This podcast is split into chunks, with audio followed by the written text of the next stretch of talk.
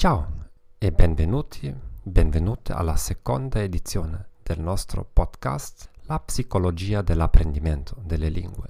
Il mio nome è Gerhard Ohrband, sono lettore di psicologia, autore e insegnante della lingua tedesca. Oggi parleremo su come sistematizzare l'apprendimento delle lingue. Nell'episodio precedente parliamo sulle teorie di Carol Dweck, sulla mentalità fissa e di crescita.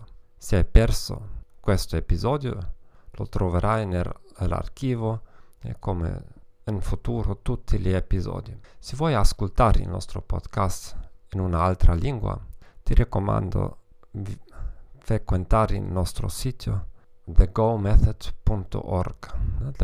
the go method punto org. Il sito è in undici lingue e attualmente abbiamo pot dei podcast in nove lingue. In inglese abbiamo più di cinquanta cinquantacinque episodi e abbiamo anche in inglese un blog con dei materiali gratuiti di apprendimento. Allora, come nell'episodio precedente, ancora il mio italiano non è nel livello sufficiente per, per ascoltarlo senza eh, disturbi mentali, ma in ogni caso penso che la tematica di questo podcast è così importante che si può tollerare un po' eh, tutte queste deviazioni della grammatica ufficiale. Ma la mia promessa è che cominciando col quinto o sesto episodio già eh, l'aspetto linguistico sarà tollerabile almeno. Allora, sistematizzare l'apprendimento delle lingue. Eh? La maggioranza del, degli allievi dice che non ho bisogno di eh, sistemi, io voglio soltanto imparare il tedesco, il, l'inglese e così via. Specialmente oggi, quando abbiamo tutte queste generazioni nuove, abbiamo i millennials, no? T- tutte queste persone che si sono nati nel sono nato nel millenovecentottanta fino ad oggi, ma già abbiamo coniato un, un nuovo termine oggi oggi sì. la, la, l'attuale generazione, la generazione Z, e una cosa che caratterizza queste nuove generazioni anche eh, al posto di lavoro, all'università, nella scuola, è una più grande mancanza di pazienza e di, il desiderio di raggiungere tutti i loro obiettivi, obiettivi eh, immediatamente, no? Questo insieme con l'effetto di, delle tecnologie, che vogliamo eh, una soddisfazione in, inst- istantanea, no? No, con de- delle applicazioni come il Tinder già non perdiamo eh, neanche una ora per eh, parlare con, un, con uno sh- conosciuto, eh, vogliamo immediatamente vedere se questa persona è compatibile o no, no? E questa impazienza per, ehm, pervade tutta la nostra vita. Allora, l'apprendimento delle lingue è come l'apprendimento di uno strumento musicale, di, eh, l'allenamento di, eh, di uno sport. Eh, bisogna anni per diventare più o meno buono in questo. E le persone che vogliono, vogliono eh, dei risultati immediati, cosa fanno? Vanno dai sciarlatani, dai, dal, dalle persone che promettono dei risultati in un mese. Acquistano tutti i corsi, no? Di tedesco istantaneo, tedesco in una settimana soltanto e così. Non importa che tutte queste persone stanno facendo questo già da anni. Conosco tantissime persone che fanno questi corsi da anni e fanno sempre, ehm, commettono stesso lo, se, sempre lo stesso errore, né? Sempre vogliono imparare rapidamente ma finiscono, né? ricominciare e ricominciare Uh, ancora una volta, e già passano gli anni e ancora sa- sono al livello iniziale. Allora, perché sistematizzare? Perché la, il, il problema principale per quando chiedo ai miei allievi, o ci sono delle persone che dicono oh, vorrei anch'io imparare più lingue, eh, dicono che sono molto talentato ma non ho la disciplina sufficiente per farlo. è anche una strategia psicologica molto eh, protettrice dal nostro ego. Perché? Perché se, se tutto il mondo di, dice che è, non è disciplinato, così non è un, non è un, un, un grande blamaggio per il nostro ego, per il nostro io, eh, se anche noi siamo poco disciplinati, no? È più doloroso di ammettere che non abbiamo sufficiente talento, non, non siamo intelligenti sufficientemente. Ma se tutto il mondo fa questo, se tutto il mondo ammette di essere indisciplinato, allora non, non è grande cosa di dirlo anche io. Ma questo in realtà è una protezione de, de, del nostro essere e non mi aiuta con niente, perché alla base di questa mancanza di disciplina stanno molte cose. Come avete già ascoltato, spero, nel l'episodio precedente sulle teorie di Carol Dweck, no? Delle persone con una f- mentalità fissa, delle persone che po- pensano che non possono cambiare le sue capacità intellettuali, eh, si proteggano, si proteggono eh, non facendo nessuno, s- ne- nessuno sforzo, perché così vi possono sempre dire che se avrei applicato uno sforzo avrei ottenuto dei risultati straordinari, ma soltanto è mancanza di disciplina.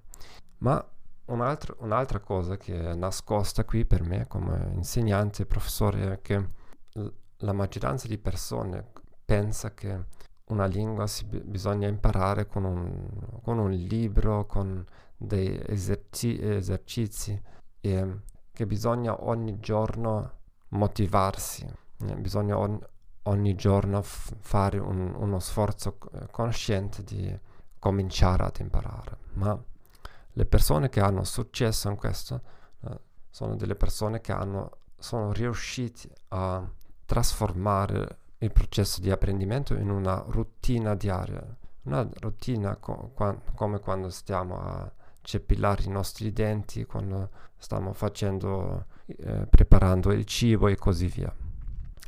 E tutte queste cose noi non le fa- facciamo conscientemente, non decidiamo che oggi voglio eh, occuparmi dei miei denti. No, questa è una routine quasi automatica. Allora, cosa bosia- eh, bisogna fare per trasformare la, ehm, la pratica di una lingua in una routine? Nel primo luogo bisogna di, eh, stabilire eh, delle mete, b- bisogna stabilire qual è il risultato desiderato. Qui la maggioranza delle persone dice: ma certo che io voglio f- parlare fluente, fluentemente il, il, l'inglese, il tedesco. Non... Ma cosa significa questo? Perché questo è un, uno scopo molto molto generalizzato e poco concreto, e ha poche possibilità di essere realizzato. Perché? Perché cosa significa parlare bene una lingua o perfettamente una lingua? No? Noi stessi no, non siamo in stare di, capi- no, di conoscere tutte le parole che sono nel nostro proprio dizionario. No? E, per esempio, si, si hanno fatto dei calcoli statistici e um, una lingua europea st- standard ha forse quattrocento cinquecento mille parole nel dizionario quotidiano, nel dizionario standard. Non stiamo parlando di eh, terminologie, di specialità, eh, come nella eh, chim- eh, chimia o così. Allora un, un parlante nativo capisce entro duemila, eh, le persone che non leggono dei libri, che non si interessano del linguaggio, e duecentomila. Vuol dire anche un professore universitario tipico non capisce più di cinquanta per cento del linguaggio, del vocabolario standard, no? E anche se parliamo sulla ortografia, sulla grammatica, no?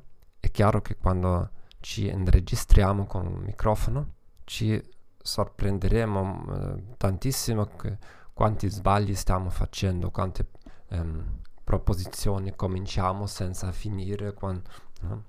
La, la, la nostra stilistica. E parlare perfettamente un, una lingua cosa significa? Di eh, poter parlare flu- eh, eh, nella te- eh, tv, eh, di essere il più grande venditore del nostro paese, o, eh, sempre ha possibilità di miglioramento, ma è ancora una cosa importante che non, non siamo capaci, di, capabili di conversare con qualsiasi persona nella nostra lingua materna, eh, senza che l'altra persona si accorgesse di, che noi di fatto non facciamo parte del, del suo c- circolo. E vuol dire che se no, noi non abbiamo studiato questa professione, non possiamo partecipare in una conferenza di ingegneri, di eh, eh, contatori, di, eh, di specialisti di, di musica, di architettura, di medicina. Noi non abbiamo lo slang, lo, eh, il, il linguaggio corrispondente per eh, una persona di questa professione. Eh? Immediatamente si... La, si, si, resano conto, si rendono conto che noi siamo una persona dall'estero, una, della loro professione. Allora, bisogna eh, stabilire dei obiettivi. Eh, probabilmente farò un, un episodio speciale per come fare questo, ma la cosa importante è di mettere tutto questo eh, in scritto eh, e periodicamente att- attualizzare questo. L'altra cosa è di stabilire una routine quotidiana, no? Vuol dire come nello sport, nello fitness, qualche cosa che ripeto ogni giorno, no? Per non bisognare eh, cercare degli esercizi nuovi ogni giorno, no? Una cosa che posso far, fare senza preparazione, senza grandi materiali ogni giorno. Per esempio, eh, impre- imparare cinque parole a, a ogni giorno, o Eh, scrivere cinque proposizioni ogni giorno, o ascoltare almeno un minuto di, di questa lingua nella tivù, o ehm, imparare o ehm, praticare un solo tema di grammatica al giorno, no? Per esempio nel, nell'inglese prendiamo un solo tempo e impariamo a perfezione tutte le regole, no? Questa è una cosa anche che ehm, può tomare due o tre minuti abbastanza. La terza cosa è di trovare una persona di contabilità, vuol dire una persona che, che ogni settimana, ogni seconda settimana ci chiede eh, se abbiamo raggiunto i nostri obiettivi per la settimana o no, se eh, siamo fedeli al, alla nostra routine o no, eh? Perché se sappiamo che esiste una persona che ci eh, domanderà alla fine della settimana, e questo può essere ehm, il nostro marito, la, la, la nostra moglie, può essere un amico, non necessariamente una, una persona che stia ap- imparando la stessa lingua. Il quarto punto è di organizzare tutti i materiali necessari, eh, quali sono i eh, risorsi, risorsi necessari realmente per raggiungere la mia meta. Por- dizionari, manuali, eh, eh, tabelli, eh, liste, applicazioni, corsi online, qualsiasi cosa, no?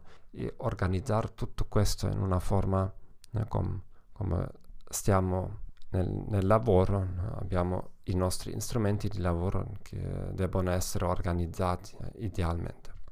E il, il quinto punto sarà di testarsi regolarmente. Per esempio, ho una lista con verbi irregolari in, in, in inglese.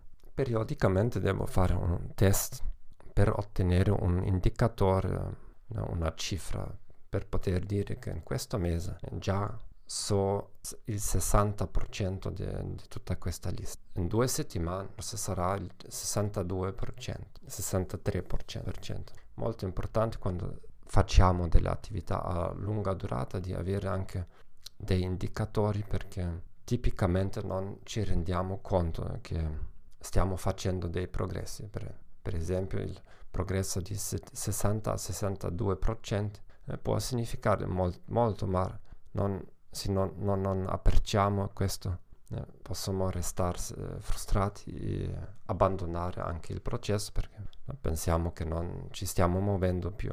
Ma questi progressi, eh, dopo un anno, già dopo sei mesi, saranno più impercettibili che prima. È chiaro, quando cominciamo una lingua da zero, sentiamo la, differ- la, la differenza da conoscere zero parole e cento parole, ma la differenza entre conoscere cinquemila e cinquemilacento parole è molto piccola e possiamo eh, ignorarla. E allora l'ultimo punto è di fare un, un monitoring, un, un'analisi dai nostri sbagli, dai nostri errori, no?